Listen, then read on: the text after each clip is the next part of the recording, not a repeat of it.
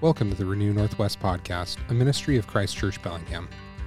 Renew Northwest is dedicated to helping the church in the Pacific Northwest be rooted in the gospel, wise in the scriptures, and equipped to engage the culture for Christ.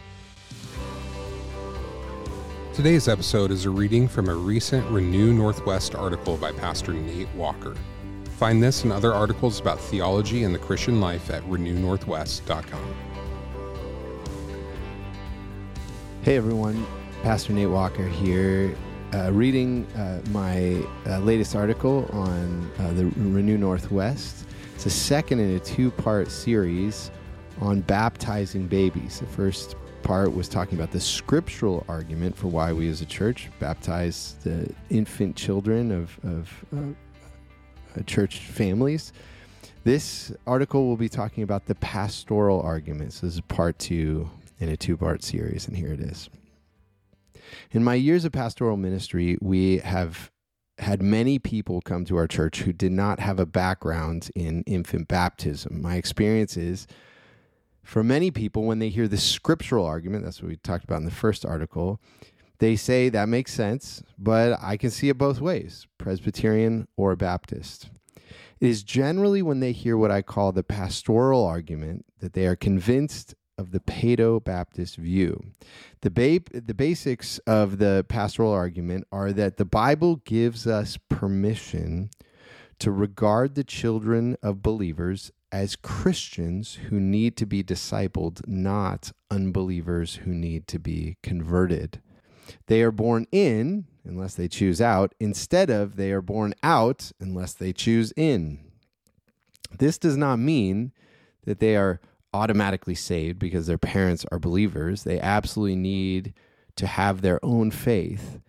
But as I explain this approach to parents, they begin to realize how infant baptism is more consistent with their understanding of the gospel and a grace centered approach to parenting. In fact, I believe that many faithful Baptists do raise their children as Christians, and all I'm saying is that infant baptism is more consistent with how the children should be raised. So I want to point out three points uh, for the pastoral argument for infant baptisms. The first is this is that grace comes before obedience. Grace comes before obedience. The key issue is this grace powers obedience. A person is first accepted by God by grace through Christ, then called to obey him. This logic is the heart of the Christian life and should be the most fundamental truth informing our parenting. Because very early on in a child's life, his or her parents are going to start demanding obedience. Not just obedience to them, but even obedience to God. They read scriptures to, to their children, like, Children, obey your parents, Ephesians 6 1. The children will be disciplined for failing to do this and be told how displeased God is by sin. This is entirely appropriate. But we don't demand obedience from adult uh, Christian adults without first assuring them that their sins have all been forgiven in Jesus. Isn't obedience to God's word impossible for the unbeliever without the power of the Holy Spirit? If we demand obedience from children without giving them the gospel, we are training them in works righteousness which ultimately leads to spiritual death. So, for example, if we're making children obey Ephesians 6 1, children obey your parents, shouldn't we also be preaching to them the first five chapters of Ephesians that these things are true of them? You've been. Uh, you have been chosen before the foundations of the world in Christ, Ephesians 1 4. You have the Holy Spirit as a guarantee of your inheritance, uh, uh, chapter 1, verses 13 to, in 14, you've been saved through faith by grace, not of your own works, chapter 2, verses 8 and 9. You are God's workmanship. He has created good works for you so that you just have to walk in them. Uh, that's chapter 2, verse 10. Christ dwells in you, and his love is beyond your comprehension. Chapter 3, verses 16 to 19. You have gifts given to you by Jesus so that you can build others up. Chapter 4, verses 7 and 8. These are the great blessings of being a Christian, being in Christ. The Lord intends for a child to have and know this grace before he is asked to obey Ephesians 6 1. The Christ, a Christian upbringing should, should include drinking deeply of the grace that is ours in Christ. But what happens if we demand obedience of our children without giving them this grace? Well, that's the second thing I want to point out is that our children should not be treated as half Christians. So grace comes before obedience, and our children should not be treated as half Christians. Often parents don't believe they are free to give their children this grace. Can I tell my child he or she was chosen before the foundation of the world? Paul says it pretty confidently to the children in Ephesus.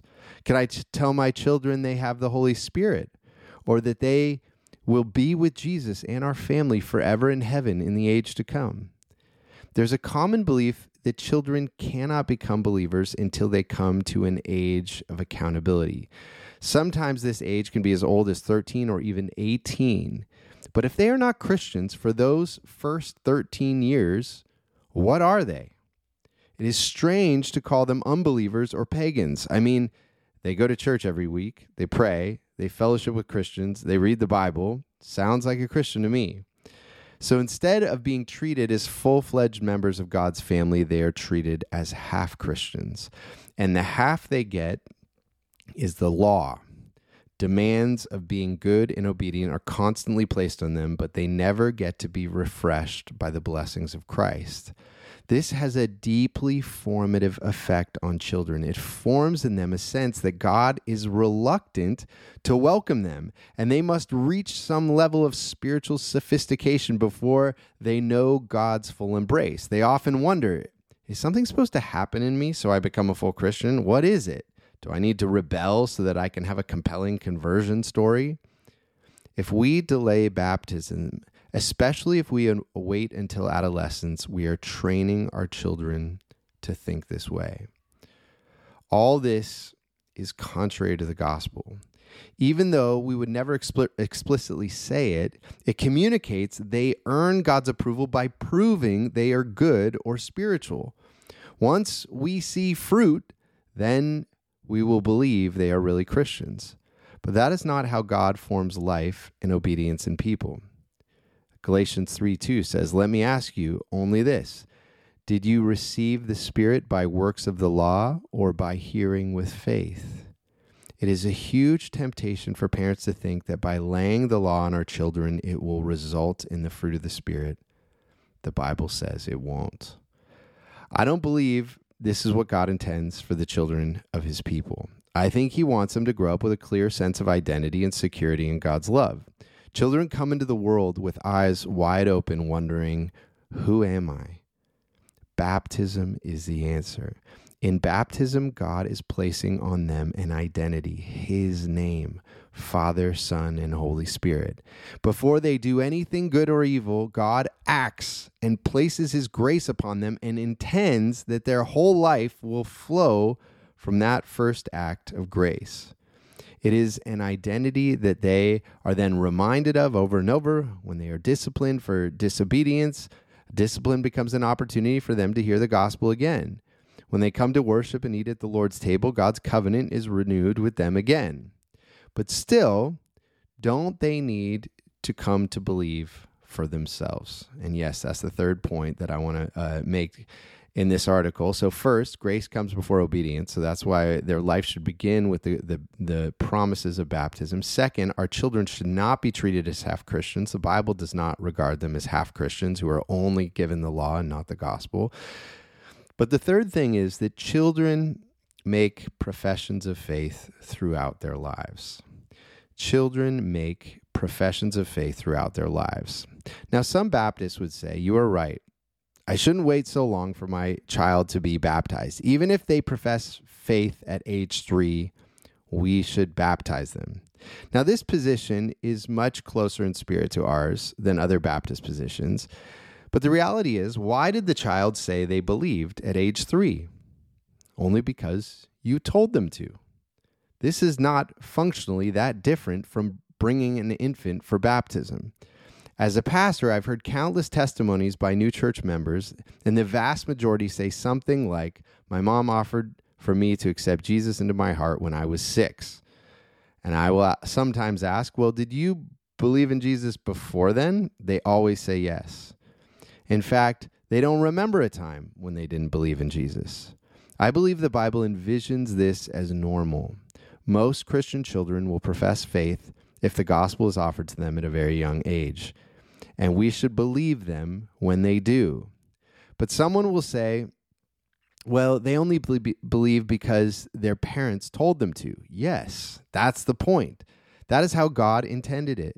We all come to believe the gospel by someone telling us, and God intends that Christian children would hear it from the earliest age from their parents. Now, this does not mean that the Holy Spirit doesn't have important moments of working in a child's life.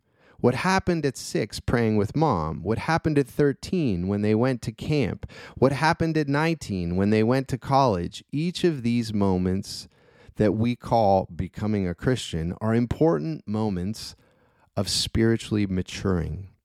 We should encourage them and create experiences that help cultivate these moments of awakening. But these can all still happen within the covenant security of baptism and church membership.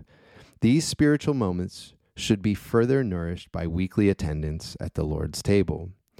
In addition, throughout my children's upbringing, I've given them opportunities to profess their faith in Christ. At dinner, when we read the scriptures, if we ever come to a passage like John 6:47, where Jesus says, "Truly, truly, I say to you, whoever believes has eternal life." I'll go around the table and ask my children one by one, "And do you believe?" And when they say, "I do," I believe them, and I praise God for it. And I assure them that flesh and blood has not revealed this to them, Matthew 16, 17, but the powerful working of the Holy Spirit has given them faith. All of this really comes from the logic of the gospel. Just by placing our children in our homes, in our church, God has already done a tremendous work of grace in their lives. Baptism makes grace the defining mark of their lives from the beginning. And God intends for this to be normal for the children of God's people. May our children always know and cherish the steadfast love of God that is theirs in their baptism.